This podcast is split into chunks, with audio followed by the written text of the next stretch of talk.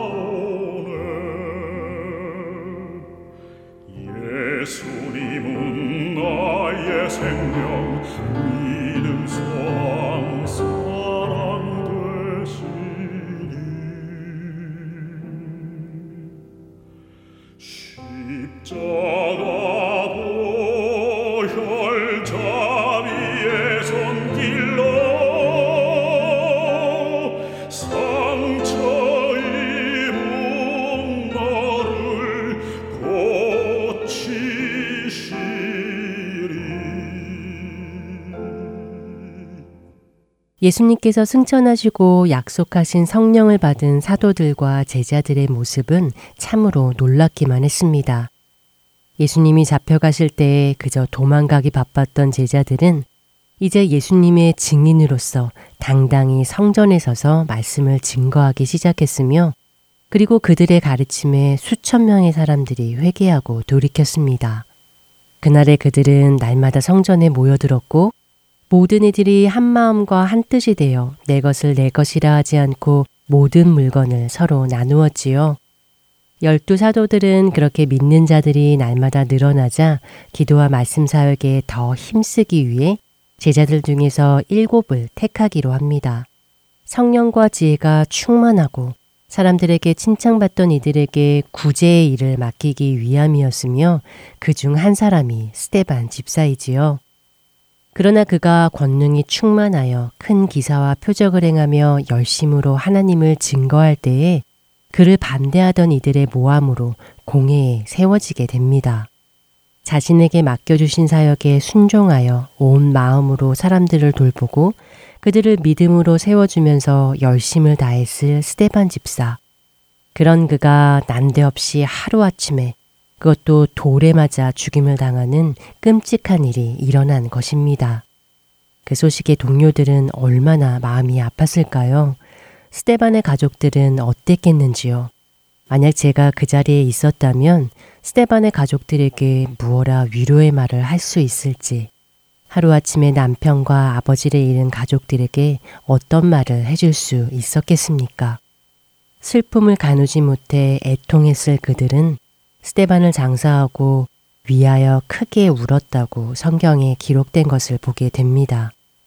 그런데 그것은 스테반 집사 한 사람만의 일이 아니었지요. 이어지는 다음 절을 보면 사울이 모든 교회들을 진멸하겠다며 살기가 등등하여 집집마다 찾아가 남녀 할 것 없이 믿는 자들을 모두 끌어다가 감옥에 넘기기 시작합니다. 스테반 집사의 순교를 시작으로 예루살렘의 모든 교회에 큰 박해가 시작된 것입니다. 이 일로 사도들을 제외한 모든 그리스도인들이 여기저기로 흩어지게 된 것이지요.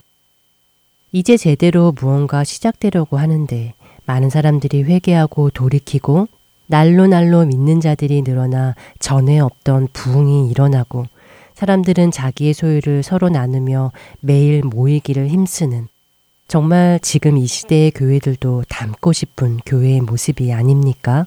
그런데 왜 하나님은 하필 이때에 잘 믿던 그들에게 이런 환란을 허락하시는 것일까?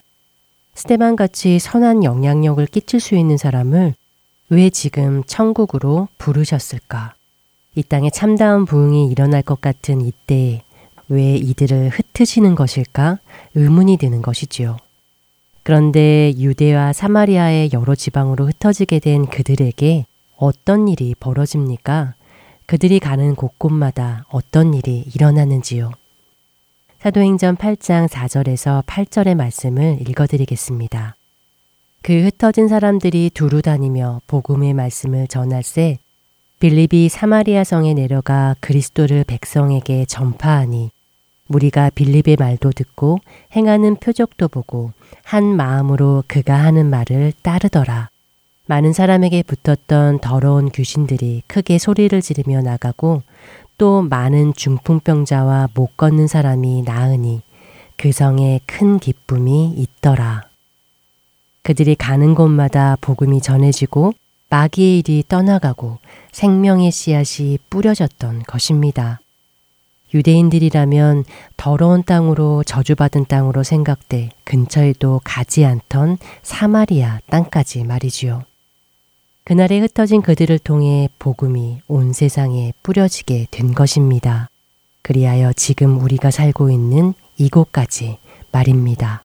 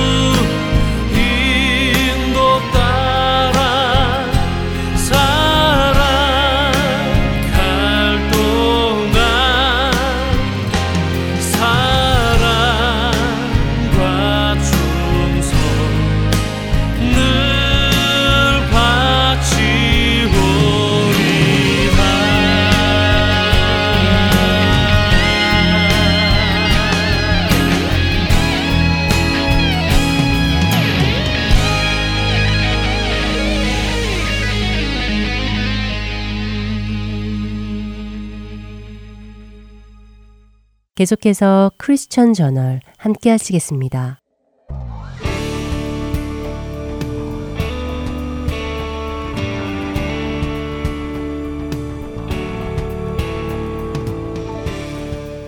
여러분 안녕하십니까? 크리스천 저널의 강순규입니다. 크리스천 저널 이 시간은 세계 기독교계의 소식과 우리 기독교인들이 알아야 할 소식들을 한 주간 모아 전해드리며 우리 크리스천들이 어떤 관점으로 이런 사건들을 보아야 할지 함께 생각해 보는 시간입니다. 먼저 뉴스를 전해드리겠습니다. 첫 번째 소식입니다. 중국 일간지 글로벌 타임즈는 중국의 음력설을 맞아 중국 후난성에 대규모 기독교 테마 파크가 1차 공사를 마치고 문을 열었다고 보도했습니다. 이번에 문을 연 이 공원은 후난성의 창사시가 후난성 기독교 협회와 손을 잡고 만든 공원으로 이 안에는 기독교 교회와 성경 연구소도 곧 2차 공사와 함께 들어서게 된다고 밝혔습니다. 그러나 이런 소식에 대해 중국인들의 부정적인 여론이 들끓고 있다고 글로벌 타임즈는 보도했는데요. 그 이유는 각기 다른 종교와 정치 이념을 가진 도시에서 지방 정부가 특정 종교를 지지해 주는 것은 곤란하기 때문이라는 것입니다. 또 이로 인해 기독교가 중국 사회 전반에 영향을 미칠 것을 우려하는 여론도 거세지고 있습니다. 최근 중국 정부는 중국 내에 꾸준히 증가하는 기독교 인구를 우려하여 저장성과 항저우 지역 교회의 십자가 철거를 명령하고 교회 건물을 철거하고 있는 가운데 후난성이 기독교 테마파크를 연 것은 이례적인 일인 것은 사실입니다. 다음 소식입니다. 지난 29일 크리스천 포스트는 파키스탄 법원이 지난 2013년 무함마드의 신성을 모독했다는 이유로 기독교인들이 사는 150채 가구를 불태운 혐의로 체포된 115명의 용의자 전원을 증거 불충분으로 석방했다는 소식을 전했습니다. 라호르 대테러 법원 판사인 에이잠 판사는 살인, 강도, 방화 및 테러 시도로 기소된 피고인에 대해 검사 측이 충분한 증거를 제시하지 못했다고 말하며 석방 이유를 밝혔습니다. 이에 대해 검찰 측은 이번 판사의 결정이 라호르의 테러 행위의 급증을 불러올 것이며 나아가 파키스탄 전체에 나쁜 영향을 미칠 것이라고 평가했습니다. 지난 2013년 3월 8일 펀잡 지역에서 발생했던 이 방화 사건은 반기독교적 공격 중 가장 큰 사건이었습니다. 당시 약 3천 명이 넘는 무슬림들이 기독교인들이 무함마드에 대해 경멸적인 말을 했다고 주장하며 기독교인들의 집과 교회 그리고 상점 등을 불태웠던 사건입니다. 마지막 소식입니다. 동성 결혼을 합법화한 영국이 급기야 과거 반동성법으로 인해 처벌받은 이들까지 사면에 나섰고 거기에 죽은 자들까지 포함했다는 소식입니다. 영국 텔레그래프는 영국에서 동성애 금지법으로 유죄 판결을 받은 남성 동성애자들을 사면하는 새로운 법이 시행되면서 5만여 명이 사후 사면을 적용받고 1만 5천 명의 생존자들이 사면 조치를 받게 되었다고 지난 1월 31일 보도했습니다. 특히 이 중에는 1895년 16살의 소년과 동성애를 함으로 체포되어 형을 선고받은 영국의 유명 극작가 오스카 와일드도 포함되었습니다. 이에 대해 영국 법무부 장관은 이 법이 시행된 날을 진정으로 중요한 날로 지칭하며 반동성애법에 의해 발생한 피해를 없던 일로 할 수는 없지만 우리는 사과하고 이러한 실수를 바로잡기 위해 행동했다고 밝혔습니다. 뉴스를 마칩니다. 영국 법무부가 동성 결혼을 합법화해 준 것도 모자라서 이제는 과거의 동성애로 인해 실형을 선고받았던 사람들의 명예를 회복해 주는 일을 시작했습니다.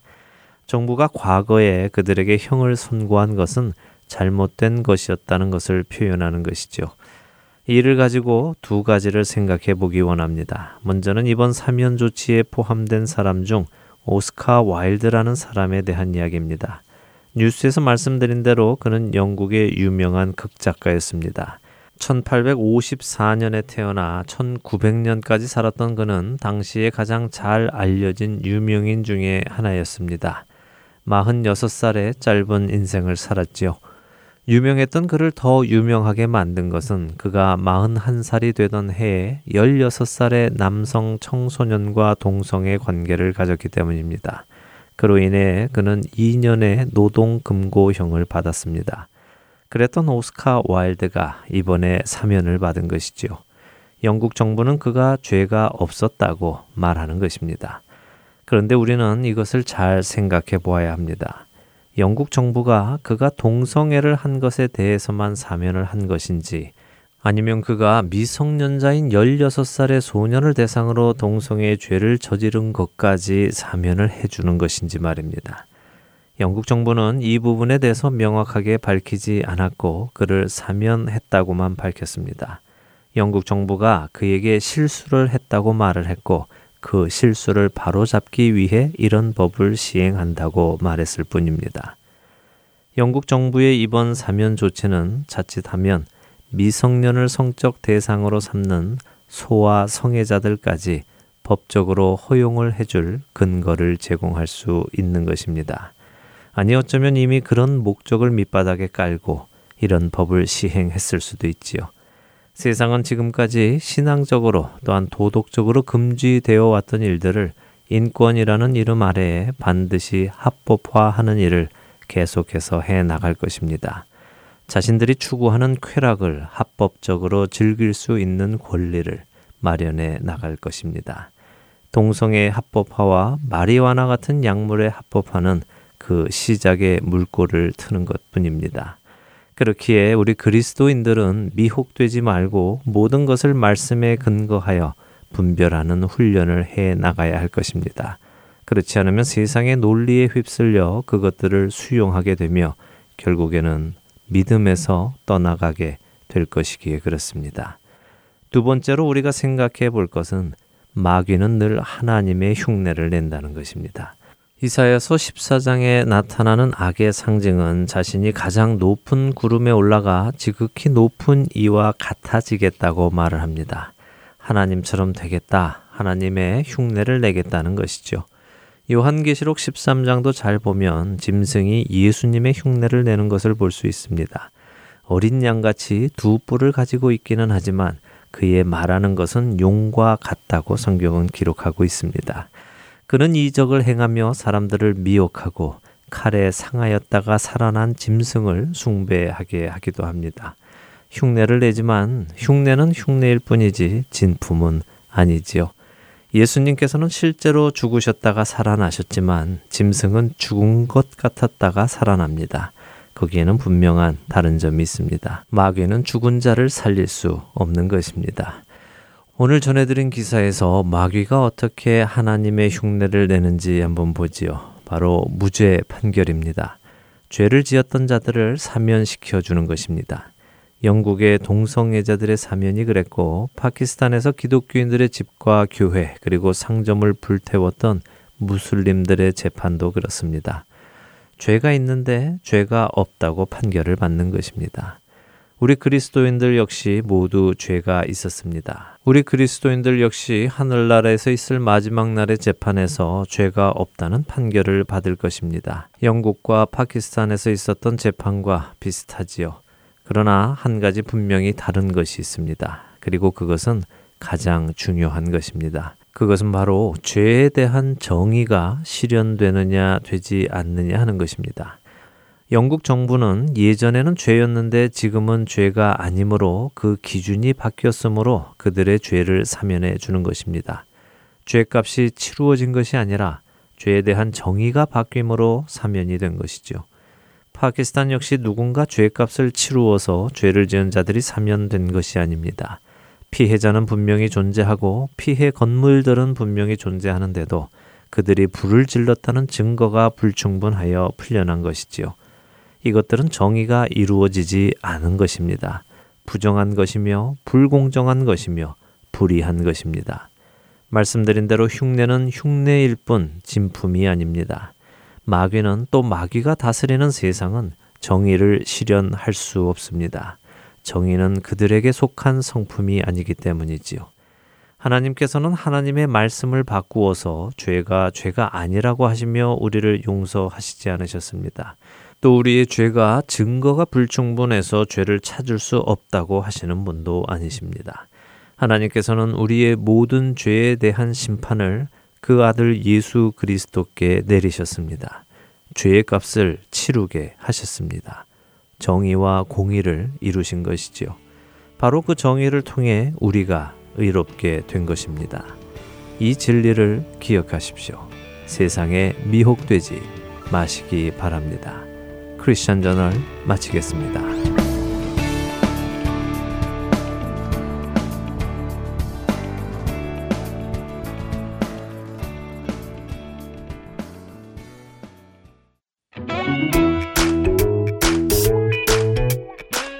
안녕하세요. 최승준이라고 합니다. 3개월 혹은 6개월마다 새로운 방송들이 여러분을 찾아가는데요. 지난 방송을 다시 듣고 싶어 하시는 분들이 많이 계시더라고요. 그런 분들을 위해 제가 그 방법을 말씀해 드리겠습니다. 홈페이지 www.heartandsoul.org로 접속하셔서 특별 방송을 클릭하시면 됩니다. 또한 CD로 듣고 싶으신 분들은 사무실로 전화해 주시면 원하시는 방송을 CD에 담아 보내드리도록 하겠습니다. 전화하실 사무실 전화번호는 602-866-8999입니다.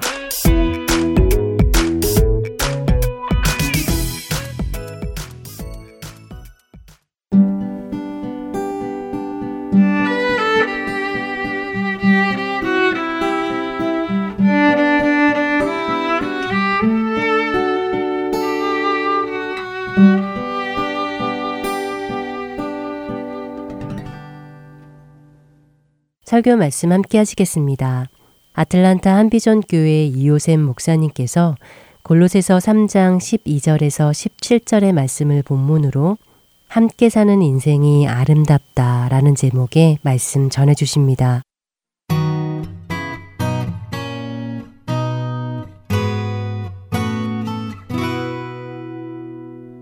요즘 정신과 의사들이 공통적으로 얘기하는 게 뭐냐면 우리 현재 인류가 갖고 있는 가장 큰 문제는 외로움이다.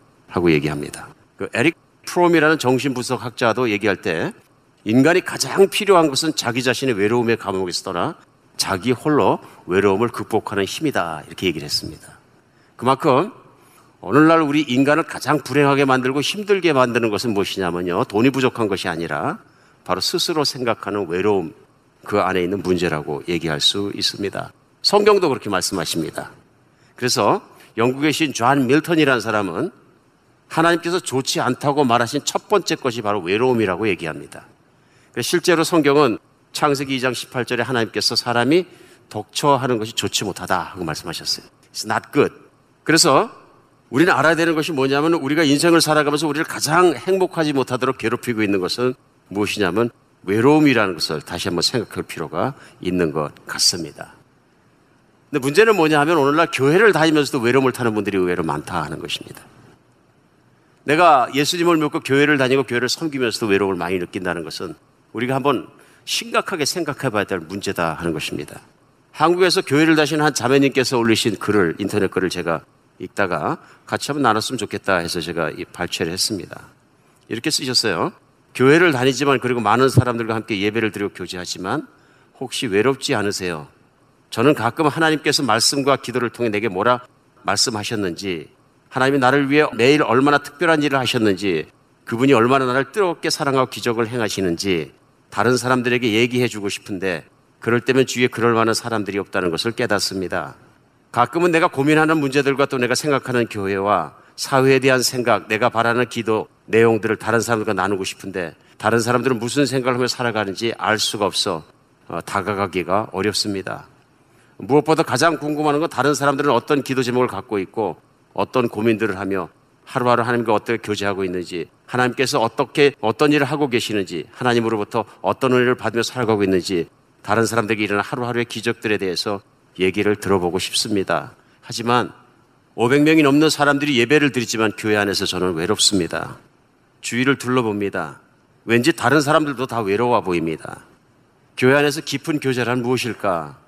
다른 성도와 나는 과연 어떤 관계일까? 새삼 의문이 듭니다. 가끔 같은 여전도회 분을 초대해서 커피라도 마시며 얘기하고 싶지만 대한민국 아줌마들에게 그럴 시간은 좀처럼 나지 않습니다. 사실 저부터도 그럴 여유가 좀처럼 나지 않습니다. 시간만 나면 쉬고 싶기만 합니다. 이럴 때 교회는 무엇을 해줄 수 있을까요? 또 저는 무엇을 할 수 있을까요? 원래 세상은 누구나 다 외로운 것이니 그냥 그렇게 하나님 나라가 이 땅에 펼쳐질 때만 기다리고 있으면 되는 걸까요? 제가 이, 이 글을 읽으면서 목회자로서 마음이 찡했습니다. 짠해지는 것이에요. 의외로 교회 안에서 신앙생활 하면서 외로움을 느끼고 외로움을 타는 분들이 많을 수 있겠다 하는 생각을 하게 됩니다. 아마도 교회 안에서 외로움을 타게 하는 많은 이유 중에 하나는 무엇인가 생각해 보았습니다. 그랬더니 저는 그런 생각이 들었습니다. 잘못된 교회관만큼 하나님의 백성과 교회에 참여하는 교인들을 힘들게 하는 것도 없겠다 하는 생각이 들었습니다. 그 이유가 왜 그러냐면은 우리는 흔하게 교회 그러면 뭐라고 생각하느냐 하면요. 교회는 건물이다. 두 번째 교회 그러면은 교회는 교회 안에서 우리가 행하는 프로그램이다. 이렇게 생각할 때가 너무 많습니다. 그러니까 우리가 교회를 결정할 때도 보면 어떤 교회를 결정하느냐 하면은 그래도 다른 교회보다 좀 버젓하게 건물도 있고 편안하고 교제실도 있고 또 분위기도 좋고 또 뿐만 아니라 예배 드리는 환경도 좋고 예배도 드려지고 또 좋은 교회라고 얘기할 수 있는 어린이 교육 프로그램이 있고 청소년 프로그램이 있고 또 나름대로 어떤 프로그램이 잘 돌아가고 교회가 민첩하고 모든 면에서 필요를 채워주려고 노력하는 그런 교회들을 보면 마음에 든다. 그래서 결정할 수 있습니다. 그러다 보니까 우리가 교회를 선택하는 기준이 우리가 보는 교회에 대한 관점이 된 꼴이었습니다. 그러니까 어떤 것이 좋은 교회냐 건강한 교회냐 하는 판단의 기준이 우리 안에 있지만 우리는 대개 그것을 어떻게 카테고리를 매길 수 있는 제일 먼저 건물이 중요하고 교회는 건물에서 모이는 것이다 하는 것으로 귀착되기 쉽습니다. 두 번째는 그 건물에서 하는 프로그램이다 하고 생각하기가 쉽습니다. 그런 기준으로 교회를 생각하고 교회를 이끌어가고 좋은 교회, 큰 교회를 만들려고 사람들 관심 있는 교회를 만들려고 노력하다 보면 전국적으로 어떤 문제가 생기느냐 하면요. 개인이 영적으로 채워지지 않는 문제가 생긴다. 왜냐하면 눈에 보일 수 있는 외형적인 게 중요해지고 눈에 보이는 정말로 그 프로그램이 중요해지고 눈에 보이는 성장이 중요해지기 때문에 눈에 보이지 않는 우리 사람들이 가질 수 있는 마음의 상태나 그런 것들에 대해서는 조금 무관심해질 수 있다. 그런 얘기입니다. 오늘 그런 거 생각해 볼 수 있는 게 왜 그러냐 하면 너무 교회가 힘들고 그러다 보니까 신앙생활은 좋은데 교회는 뭐 그냥 대강 하고 싶습니다. 이런 교회에 대해서 소홀히 생각하는 분들이 의외로 많이 생긴다 하는 것입니다. 가끔 이런 분들 만납니다. 교회 대회다 내가 상처받고 교회 대회다 힘들고 교회 대해서 내 기대가 깨어지고 시험 들고 그랬기 때문에 나는 그냥 집에서 인터넷에서 정말 좋은 목사님들 설교 듣고 또 좋은 찬양팀이 하는 찬양 듣고 나 성령 충만합니다. 집에서 막 뜨겁게 찬양하고 그렇습니다. 그래서 난 신앙생활 잘하고 있습니다. 그리고 내가 선교단체나 기타에도 크레딧 카드나 기타를 통해서 내가 헌금 열심히 하고 있고 11조 생활하고 있고 나름대로 열심히 하고 있습니다. 제 신앙생활이 뭐가 어떻습니까? 시대에 따라 문화가 다르듯이 이 시대에도 그런 신앙생활은 좋은 것이라고 생각합니다. 이렇게 주장하신 분을 제가 아주 종종 만납니다. 근데 오늘 문제는 뭐냐 하면요. 교회 본질에 대해서, 교회에 대해서, 또 신앙생활에 대해서 성경적으로 더 깊이 들어가지 못하면 문제가 생긴다 하는 것입니다. 무슨 문제가 있냐면요. 교회를 건물이나 건물 안에서 돌리는 프로그램 정도로 생각하고 파악하면은 큰 문제가 생깁니다. 왜냐하면 성경 안에서 특별히 신약 성경 안에서 그런 교회 모습을 찾아볼 수가 없습니다. 그러니까 어떤 신학자가 표현했듯이 오늘날 우리가 교회를 건물이나 건물에서 돌아가는 프로그램을 파악하는 그것은 영어로 표현해서 성경 안에 없는 것이기 때문에 extra biblical. 그러니까 성경 안에 있는 것보다 더 첨가된 교회에 대한 관점이든지 아니면 unbiblical, 비성경적인 교회에 대한 관점이다 얘기합니다. 오늘 한번 우리가 잘 생각해 볼 필요가 있습니다. 왜 그러냐면 우리가 막연하게 생각하고 이렇게 살아오고 섬겨왔고 또 섬겨갔던 그러한 교회들이 또 그러한 교회에 대한 관점들이 성경 안에 과연 그러냐 하는 것입니다. 제일 먼저 그런 관점들이 무엇을 만들어내냐 하면 컨슈머리즘, 소위 소비자 중심적인 현대와 딱 맞아떨어지고 개인주의와 맞아떨어져서 교회에서 건물 안에 들어와서 개인이 영적으로 만족하면 그것이 좋은 교회다. 이렇게 파악해버리는 소비자 중심주의로 바뀌어버릴 가능성이 굉장히 큽니다. 왜냐하면 현대 개인주의가 발달돼 있기 때문에요. 근데 문제는 뭐냐 하면 개인의 욕구를 채우면 채울수록 신앙은 나만 위한 것이야, 내가 만족하면 되는 것이야 하는 생각으로 굳어져 버리기 때문에 종국적으로 독초하는 사람이 됩니다. 아마 인류가 생기고 살아온 시대 중에서 하나님의 보시기에 가장 나쁜 시대가 언제입니까 하고 여쭤본다면 제가 볼 때는 definitely 여러분과 제가 살아가는 21세기 오늘입니다. 근데 오늘날은 개인주의가 너무 발달해가지고 전부 다 혼자 해요. 안 그렇습니까? 우리가 농경사회와 모든 그런 사회를 벗어나서 이제는 이런 산업화 사회와 개인주의가 팽배한 사회를 살아가면서 모든 게 혼자합니다. 핵가족 시도가 돼서 부부만 살더니 부부도 따로따로 하고요. 그것도 못해가지고 이제 말하기도 싫으니까 사람들하고 말 안 하고 TV만 쳐다보고 있습니다. 왜? 말할 필요가 없거든요. 쳐다보면 만족이 오니까요. 그러니까 그것도 이제 안 되니까 인터넷만 쳐다보고 있고요. 영화만 쳐다보고 있고요. 헤드폰 쓰고 음악으로 내 머리를 막 꽉 혼자서 채워보고 있고요. 나 혼자 하는 것들입니다. 핸폰 들고 혼자 탁 쳐다보고 다 하고 있고요. 그러니까 세월이 지나가면 지나갈수록 우리가 얘기하는 사회가 발전하면 발전할수록 어느 쪽으로 가냐면 혼자 있는 쪽으로 갑니다. 그러니까 어떻게 나는 혼자 있는 게 제일 행복해요. 난 혼자 있는 게 제일 편안해요. 근데 하나님이 보실 때는 내가 병들었구나 이렇게 말하지 않겠느냐 그러니. 원래 하나님이 인간을 만드실 때는 함께 살아가야 만족하게끔 만들어 주셨다고 나와 있어요. 문제는 우리가 신앙생활 하면서도 그런 태도들이 교회 안에서 나도 모르는 사이에 부추기거나 채워주기 시작하면 교회에 대한 관점이 잘못되는 거예요. 그러니까 이제 극단적으로 가면 그냥 집에서 인터넷 보고 예배 드릴래요. 이 얘기가 나오는 거죠. 그런데 예수님은 그렇게 안 하셨어요. 예수님께서는 우리가 아는 것처럼 다메섹 선상에서 그리스도인들을 핍박하려고 혈기등등해서 쫓아가는 사울이라는 청년에게 나타나셔서 뭐라 그러시냐면 네가 왜 나를 핍박하느냐 그러셨어요. 우리 식으로 표현하면 사울이라는 청년이 그래서 언제 제가요? 왜냐하면 그가 핍박한 건 예수님이 아니라 예수님을 따르는 사람들이었거든요. 근데 예수님께서는 그가 교회를 핍박한 것을 자신이로 핍박한 걸 동일시하셨어요. 그러니까 우리가 교회라는 공동체를 떠나서도 나는 신앙생활 잘할 수 있다고 하는 건 뭐냐면 나는 예수님 떠나서도 충분히 만족할 수 있다는 얘기할 수 있다는 얘기입니다. 다른 얘기를 표현하면 뭐냐면요. 예수님께서 지으시고 보실 때 사람은 교회라는 공동체를 떠나서는 충분히 채워질 수 없다고 하신 거예요. 근데 사람들이 교회를 떠나서 나 영적으로 충분할 수 있어 하고 생각하는 것은 신앙생활에는 교회라는 건물에 들어와서 설교 말씀으로 은혜 받고 내가 채워지고 내가 찬양해서 채워지고 은혜 받았으면 끝이야 하는 것이 끝이기 때문에 컨스머리즘, 소위 소비자 중심적, 개인적 중심적 들었기 때문에 그렇습니다. 아닙니다. 교회는 우리가 다니는 곳이 아니라 교회는 내가 소속되는 것입니다. 교회는 건물이 아니라 하나님께서 우리에게 허락하여 주신 하나님의 가족들이 함께 살아가는 공동체입니다. 교회에서 그래 더 중요한 건 뭐냐면 사람들이고요. 사람들 안에 서로 연합해서 서로 의지하며 서로 돕고 서로 사랑하며 살아가는 공동체적인 모습입니다. 근데 우리가 현대를 갈수록 자꾸 현대 물질주의, 성공주의, 개인주의, consumerism, 소비자주의 이런 세속적인 것들에 물들어 버리니까 교회가 세속화되는 문제, secularization.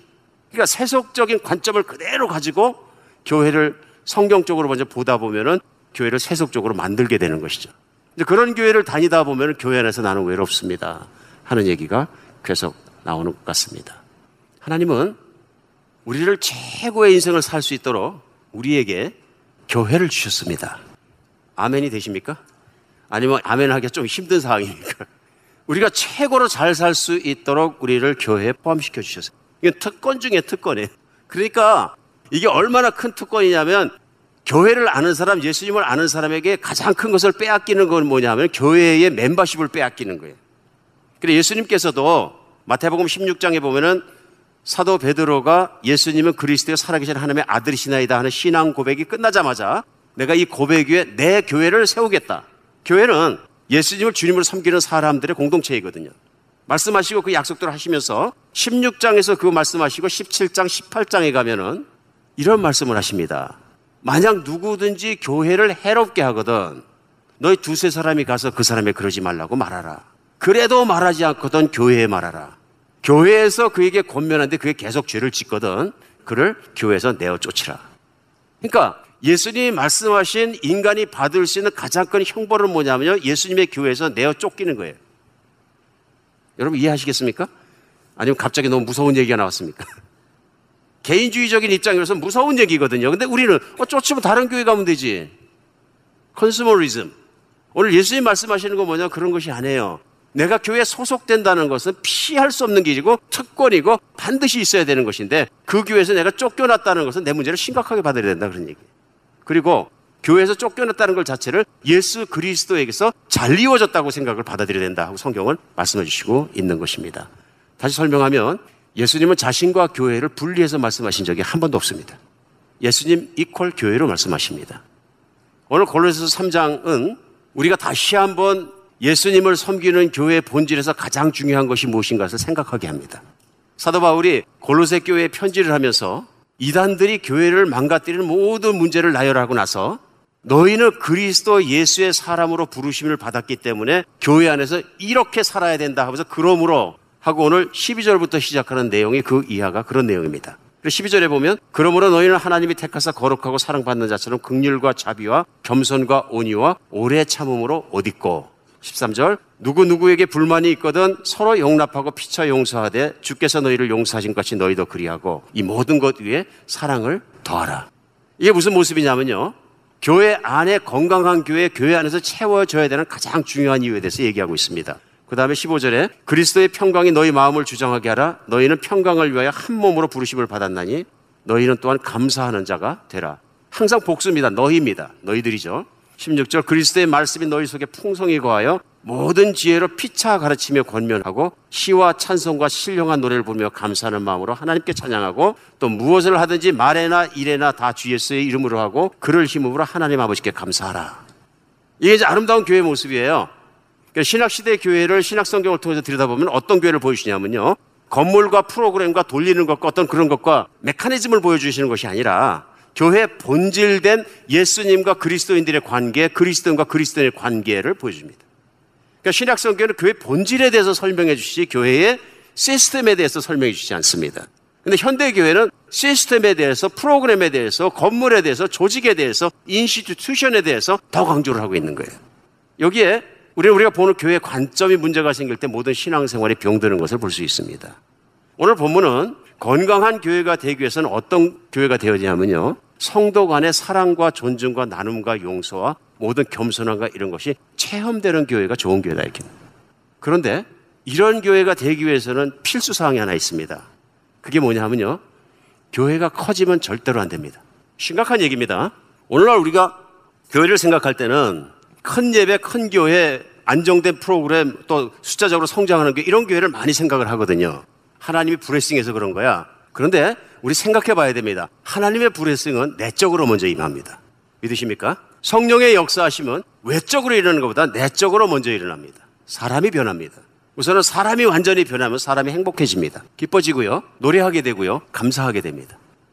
그리고 감사하는 걸 자기만 가지고 있는 게 아니라 섬기게 됩니다. 그리고 오늘 본문은 뭘 보여주느냐 하면요. 아주 작은 그룹에서만 체험되어질 수 있는 내용들을 얘기합니다. 예를 들어서 500명, 1000명, 2000명이 모이는 교회에서 주일날 월십을 하고 이 월십이 끝난 다음에 밥을 먹고 교제가 있겠습니다. 그러면 깊은 교제가 일어날까요? 예, 교제라고는 얘기를 하지만 깊은 교제는 일어날 수가 없습니다.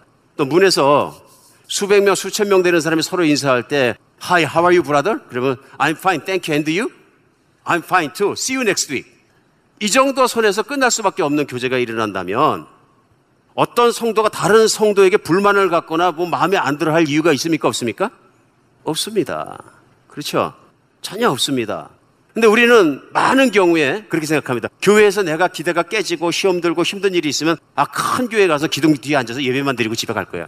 그런 생각을 많이 하거든요. 실제로. 최고의 문제는 저는 교회 문제 이거라고 생각합니다. 수평 이동하는 교회들, 떠도는 교회들, 언철치도한 사람들이 많은 거예요. 사람은 두 가지가 있는데 문제가 있을 때 unreached people, 복음을 아직 받지 못하신 분과 unchurched people, 교회에 아직 뿌리내지 못한 두 가지 문제가 있어요. 그것이 교회에서 마찬가지로 우리 지역 안에 가지고 있는 필요거든요. 니드예요. 오늘 복음을 못 들은 분에게는 복음이 필요한 거고요. 교회를 뿌리내지 못한 분에게는 교회가 필요한 거예요. 내가 뿌리내고 내가 받아들여지고 내가 나눌 수 있는 그런 교회가 필요한 것이죠. 이건 나쁘고 비판할 문제가 아니고요. 막 수평 이동한다고 막 손가락질하고 그것도 자기 의에 있는 거죠. 왜냐하면 그분들 나름대로 교회를 떠돌을 수밖에 없는 고통이 내재하고 있는 거예요. 그건 필요거든요. 그러니까 누군가 본질적인 성경적인 관점에서 그것을 이해하고 깨닫고 도와주고 사랑하고 품어주고 할 수 있는 게 필요한 것이죠. 근데 문제는 뭐냐면 많은 분들이 이런 걸 겪지 않기 위해서 귀등기 교인이 되는 거예요. 나타나지 않는 교인이 아니라 조용히 예배 참석했다 쓱 없어져 버리는 거예요. 그러면 문제가 뭡니까? 교회를 다 못 들어가신 거예요. 하나님은 우리가 공동체에서 함께 살아가기 위해서 교회를 주셨어요. 그래서 예수님은 우리를 위해 십자가에 죽으셨고 우리가 예수님과 함께 죽는 순간 우리도 자아를 처리하고 무아지경으로 예수님을 사랑하게 되었다. 이제 무아지경으로 옆에 있는 성도를 사랑하게 되었다. 이게 우리 새로 거듭난 신앙인의 모습이거든요. 이젠 더 이상 나를 위해 살지 않고 예수님 위해 살고 나를 위해 살지 않고 가족을 위해 살고 나를 위해 살지 않고 교회 안에 있는 지체들 형제와 자매들을 위해서 그들을 섬기며 그들을 사랑하며 그들과 함께 살겠습니다. 이게 우리 신앙 고백이거든요. 믿으십니까? 남자 여자가 만나서 부부간에 살아갈 때도 이런 신앙 고백처럼 이렇게 서로 무아지경으로 살아가면 행복해지는 건 절대적인 건데 믿으십니까? 이게 안 되니까 부부가 깨어지고 싸우고 주도권 전쟁하고 난리를 치는 거잖아요. 하나님의 의도가 깨진 거예요. 가정에서 그러는 것처럼 교회 와서도 주도권을 잡고 뭘 하고 난리를 치고 작당을 하고 그러면 교회에 악하게 하는 사람이 된다. 교회는 그런 곳이 아니거든요. 그리고 오늘 본문에 12절에 뭐라고 말씀해요? 그러므로 너희는 하나님이 택하고 거룩하고 사랑받은 자처럼 긍휼과 자비와 겸손과 온유 오래 참음을 옷 입고 누가 누구에게 불만이 있거든. 사람이 살아가다 보면 공동체 안에서 불만이 생긴다 그런 얘기예요. 근데 주일날 나와서 아무도 안 만나고 hey hello 하고 쑥 가버리면 불만은 없겠지만 이해하시겠습니까? 내가 상처도 안 받았고 실망도 안 했고 시험도 안 들었고 불만은 없겠지만 교회상에 들어오지 못하는 거죠. 오늘 그래서 곰곰이 생각해보면 사도 바울은 골로새 교인들에게 13절에 누가 누구에게 불만이 있거든. 있다는 얘기입니다 지금. 왜? 사람이 완전하지 못하거든요. 우리 교인들은 저부터 시작해서 다 발전해 가는 분이에요. 전 제일 부담스러운 시각이 뭐냐면 목사님은 완벽할 거예요. 제일 두렵습니다. 실족시킬까봐 진짜 실족시키고요. 교인들만 그러신 게 아니라 집에서 밥 먹다 얘기하는데 우리 아들 보고 뭔 얘기하다가 제가 아들한테 탁 걸렸는데 말을 잘못해서 목사님은 그러면 안 된대 야, 목사도 사람이야 그랬더니 아빠 목사 있어 나 휴먼. 야 그럼 뭐냐 목사는 그랬더니 목사는 목사야. 부담스럽습니다. 완벽한 것을 기대하고 채색하고 딱 기대하는 시선이 굉장히 부담스럽습니다. 왜요? 제가 솔직해지기 어렵게 합니다. 그분을 아프게 할까봐 힘들게 할까봐 기대가 깨 시험 들었다 그럴까. 그러나 사람이 가장 깊은 교제가 일어나는 건 솔직할 때입니다. 믿으십니까? 목사처럼 행동할 때가 아니라 목사가 솔직해질 때가 은혜를 많이 받는 때가 아닌가 싶습니다. 연약한 사람일 뿐이거든요. 하나님이 직분을 맡기신 거죠. 어떨 때 감당할 수 없는 직분을 맡았는데 온전하지도 못한 자가 하나님의 온전하신 말씀을 전하고 온전한 말씀대로 살지도 못하는 자가 또 전해야 되는 이 부담스럽고 힘든 일을 맡았는데 거기다가 성도님들이 우리 목사님 너는 믿냐? 너는 그렇게 사냐? 이렇게 굉장히 아픈 얘기거든요. 물론 노력하지요. 교회가 그런 곳이거든요. 서로 살다 보면 불만이 생길 수도 있고 시험 들 수도 있고 판단할 수도 있고 힘들 수도 있는 거죠. 그럼 우리 뭐라 그래? 시험 들었다 그러네. 내가 세링해놓은 내 스탠다드대로 목자가 왜 저래, 뭐 안수집사가 왜 저래, 누가 왜 저래, 신앙생활 오래 한 사람이 왜 저렇게 생겨 먹었어, 권사님 왜 저래. 이거 다 그런 얘기거든요. 무슨 얘기? 불만이 있다는 얘기예요. 오늘 불만이 있으면 어떻게 하냐면 서로 용납해서 피차 용서하라. 용납하는 걸 뭐냐면요. 조건 없이 받아들이는 거예요. 용납. 그게 무슨 얘기냐면요. 어떤 사람을 그 사람에게 컨디션을 만들어 놓고 목사는 이 정도는 돼야 돼. 만들어 놓고 마음에 안 들면 그 사람을 뱉어버리지 말란 얘기예요. 하나님이 하나님 자식 될 자격이 없는 너를 용서하시고 받아들여 주신 것처럼 내 형제가 자매가 어쩌할지라도 그를 조건 없이 받아들이는 걸 성경은 용납이라고 표현하십니다. 그런데 이런 불만과 용납과 용서와 사랑과 화해와 이 모든 것은 어디서 생기냐면요. 가까운 관계가 생겨야 생깁니다. 나 한 사람과 교인 500명 사이의 관계에서는 안 생기는 관계입니다. 무슨 얘기냐면 교회는 본질적으로 작은 그룹에서 살아야 되는 곳입니다. 그래서 예수님께서도 많은 사람과 살지 않고 3년 반을 12명의 제자를 끌어안고 같이 사신 거예요. 뭘 보여주신 거예요? 교회 본질을 보여주신 것입니다. 사람을 혼자 사는 것이 아니라 주님과 12명의 공동체가 살아가야 된다는 걸 철저하게 보여주신 거예요. 그리고 공동체를 섬기는 자가 공동체 하나됨을 섬기고 용납하고 용서하고 받아들이고 발 닦아주고 섬기는 자가 리더가 된 것에 대해서 끊임없이 가르쳐 주신 거예요. 이게 교회 본질이거든요. 그러니까 교회는 본질적으로 작아져야 합니다. 그렇죠? 교회가 아무리 커질지라도 작은 단위가 살아 있어야 교회는 그 안에서 서로 섬기고 사랑하고 용납하고 용서하고 제일 중요한 건 완벽한 인간이 어디 있습니까? 완벽한 교인이 어디 있습니까? 다 실수하고 교만한 얘기도 하고 판단하는 얘기도 하고 교회를 힘들게 할 때도 있고 그러나 깨닫는 시간이 오는 거죠. 그 깨닫는 아 내가 이게 잘못했구나. 내가 이거 엄청난 짓을 했구나. 이 깨닫는 순간 어떻게 돼요? 회개가 큰 거 맞고 은혜도 큰 거죠. 더 겸손해지는 거죠. 신앙이 더 크는 거죠. 그 순간에. 아, 내가 이 깨닫지 못했던 일이구나, 이게. 내가 문제구나. 그걸 언제 느끼냐 하면요. 혼자 있을 때 느끼는 게 아니에요. 사람 속에 살아갈 때 느껴요. 선교 여행은 굉장히 좋은 여행이라고 저는 항상 생각합니다. 제가 발전할 수 있는 길이에요. 같이 자고 같이 먹고 같이 살다 보면 본질이 드러나기 시작해. 슬슬 속에 있는 게 나오고요. 삶 속에 있는 것들이 나오기 시작해. 이렇게 가려야 될 문제가 아니라 그러니까 돌아서면 되는 거죠. 아, 이렇게 부족하니까 돌아서야지. 성교 가다가 뭐 화난 일도 생기고 이 기대치 않은 일. 제가 그래서 이번에도 한 두세 번은 우리 같이 간 일행들이 실족할 만큼 잘못을 했어요. 너무 죄송했어요.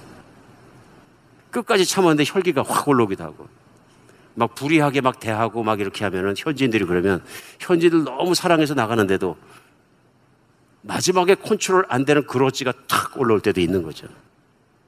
그거 왜 나오느냐 하면요. 삶에 들어갔기 때문에 나오는 것이거든요.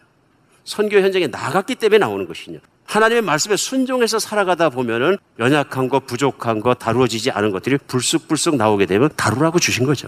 발전하라고 주신 거죠.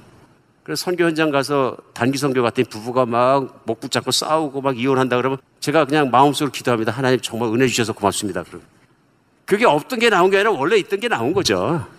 문제가 있던 게 이제 배고프고 피곤하고 잠 못 자고 서로 의견이 부딪히고 그러니까 harsh해지니까 있는 그대로 rare하게 다 튀어나오는 거죠. 사람이 피곤하면 다 튀어나옵니다. 짜증납니다. 여러분 안 그러세요? 부부 관계도 모든 게 편안하고 돈도 있고 다 편안할 때는 다 서로 좋아 보여. 근데 막 돈도 없고 깨지고 마음대로 안 되고 자식도 속세고 이러면 막 짜증이 나니까 속에 있는 다그 사람 본질의 모양이 다 나오기 시작합니다. 13절에 누가 누구에게 불만이 있거든 작은 그룹에 살아갈 때 나타납니다. 서로 용납하고 피차 용서해라. 우리 여러분과 제가 섬기는 교회는 작은 그룹이 살아있는 교회여야 합니다. 그래야 교회가 아무리 커져도 외롭지 않아지게 됩니다. 가정교회가 살아있는 교회 되었으면 좋겠습니다. 그렇죠. 때에 따라서 우리가 가정교회 들어갈까 생각을 해요. 또 뭐, 그러니까 뭐가 마음에 안 들고 뭐가 다 여러 가지 이유를 생각할 수 있지만 중요한 건 뭐냐면 내가 가정교회는 너덕 가정이 함께 뭉쳐서 함께 살아가며 함께 나눈다는 사실이에요.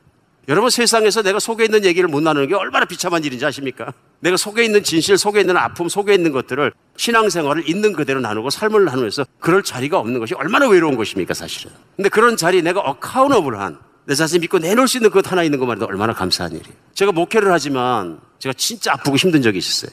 저보다 연세가 많으시고 신앙 경륜이 많으시고 따뜻한 모습이시고 목자 생활을 오래 하신 한 분을 제가 신뢰했어요. 언젠가 지금 교회 안 계시는데 제가 너무 힘든 시간이 있었어요. 그래서 사실은 식사를 하자고 청해가지고 그분에게 사실은 제가 해서 제 속에 있는 마음을 그대로 말씀드린 적이 있어요. 오, 그랬더니 그분이 듣다 말고 그 옆에 있던 부인이 여보 갑시다. 그러더니 확 가버리시는데 이런 사람을 목사라고 목사도 아플 수 있거든요. 아닙니까? 어딘가 솔직히 얘기해야 되거든요. 그래서 저는 믿어서 얘기했다가 그때 그분들에게 큰 상처를 안겨드리고 어, 여기서 다시는 오픈하지 말아야 되겠다.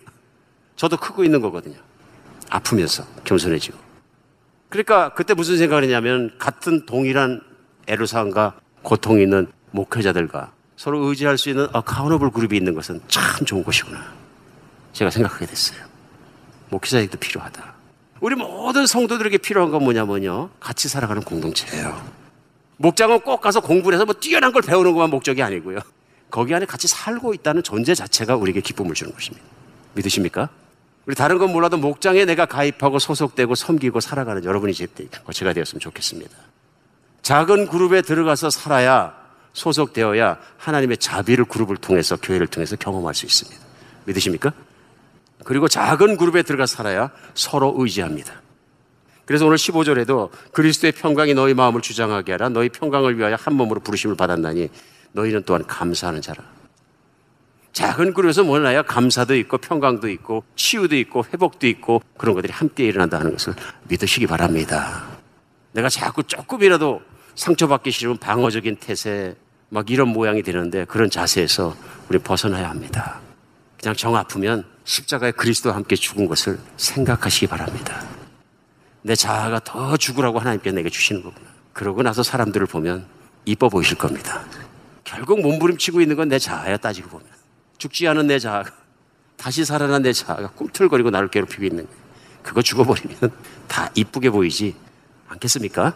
우리 목장 안에서 소속돼서 그렇게 살아가는 여러분과 제가 됐으면 좋겠어요. 그리고 그렇게 우리가 작은 그룹 안에서 살아가야 함께 성장합니다. 그래서 교회는 목장뿐만 아니라 우리가 함께 또 사역으로 섬길 수 있는 작은 그룹들을 가능하면 만들도록 노력하며 살아가겠습니다. 때로는 잔디를 깎는 그룹에서 내가 같이 섬기면서 형제들과 함께 일도 같이 하고 먹고 나누고 하면서 때로는 서로 만나서 중보기도 하면서 같이 만나서 성경 공부하면서 제자 훈련이 그래 중요한 거죠. 담임 목사와 함께 한 반년을 지나가는 작은 그룹 교회거든요. 그렇죠? 예수님이 하셨던 일이에요. 우리가 그렇게 함께 살아가고 서로 의지하고 함께 성장해가는 그런 교회로 커갔으면 좋겠습니다. 그런 교회를 커가야 희망이 있고 건강한 교회고 성경적인 교회가 됩니다. 개념 자체가 벌써 틀려버리면은 결과는 보나마나 아니겠습니까? 성도가 갈수록 외로워지고 갈수록 소속이 안 되는 것이죠. 우리 정말로 그렇게 살아갔으면 좋겠습니다. 선교지에서 마찬가지를 발견합니다.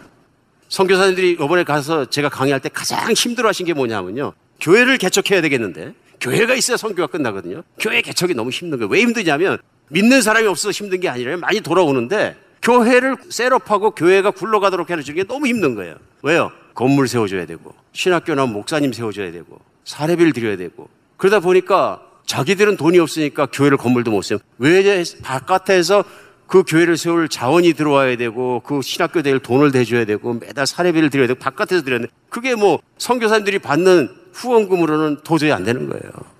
그러니까 20년을 계셔도 뭐 교회 하나 지면은 두 개 지면은 maximum 끝나고 힘든 거예요. 그래서 이번에 강의하면서 나눈 게 그것입니다. 우리 신약 성경에 있는 성경의 교회를 봅시다. 성경의 교회는 건물이 없습니다. 집에서 만나는 본질적으로 가정교회이고 성경의 교회를 봅시다. 성경의 교회는 신학교 나온 목사님만 교회를 해야 된다는 그런 것이 없습니다. extra biblical이라든지 아니면 unbiblical이라든지 비성경적인 얘기이지 이걸 타파하고 나서 중국에서 92년도에 오픈해서 오늘날 1억의 신자가 있는 것은 큰 교회가 있기 때문이 아니라 제도권의 교회가 있기 때문이 아니라 가정에서 지하에서 숨어서 복음을 전파하던 가정교회 리더들이 있기 때문에 그렇게 된 것 아니겠습니까? 믿으십니까?